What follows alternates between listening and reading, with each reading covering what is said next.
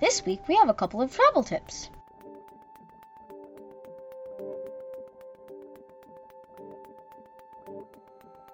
BunnAmigos, Let's get hopping! We'll be back after these messages. Hey, CT, what are you listening to? Oh, I'm listening to one of my favorite podcasts, Stories RPG. They're a family podcast that has all sorts of different tales that they tell. They've got Starsworn, which is a fantasy setting about what happens when people get powers when the stars fall out of the sky.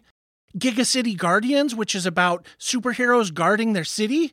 And one of my favorites of all, Luna Uni, which is about kids who are exploring all sorts of things.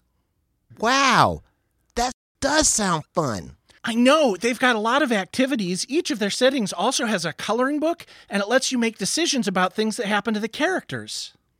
I might have to listen to this. Here, you can use one of my earbuds. Thanks, CT. And now, on to our show. Hey, Bun Bun, are you okay? Yeah. I want to ask this gentleman where the cafe is, but I don't know where to start. Hmm. Well, I like to start with a few words in the local language and maybe ask if they speak English. That way you're being polite and you only need to know a few words. Well, we're not really supposed to talk to strangers. True, but when you go on a trip, everyone's a stranger. I know. Where do you even start? Well, I start with people who are working. So this store clerk, for example, might be a better person to ask than the person shopping here. Oh, store clerks are helpful, so they might help me. That's a good point. Right. And other people who might be helpful include bus drivers, restaurant workers, and museum staff. If these places are in a tourist area, there's probably someone around who speaks a little English. And be polite. Wow, that makes sense. I think the best people to ask for help are the people who work at your hotel. Nicer hotels have a person called a concierge whose job it is to tell you all the nice and safe places to visit. Oh, I've heard of concierges before, but not all hotels have them. That's true. But hotels that don't have a concierge, the front desk people are used to answering all those questions. So learn a couple words in the local language and speak to someone who works in the area. Hmm. Thanks for the tip, CT. Just stuff I learned being friendly.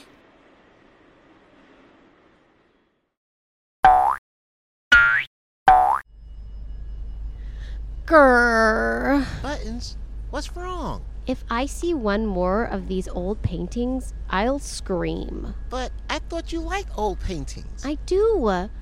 But we've been walking forever and it's cold and I'm tired and I want to go home. Sounds like you're homesick.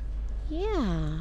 Well, maybe we should just take the rest of the day off. Find a place to rest and have a nice treat. Oh, that's nice, Hopper, but I know you want to see that one famous picture. I do buttons, but as fun as traveling it is, it can be exhausting. And this is our third museum today. I do want to see all of the surrealism I can, but after a while, it's all swirls. Let's call it a day. We can rest your eyes and maybe play a game. That sounds wonderful. I've learned the hard way. When you try to see everything in the city, sometimes you can end up not enjoying any of it. Let's get out of here. Adios, weird old paintings. Yes, get rested up because tomorrow we have three big old castles to visit. Hopper!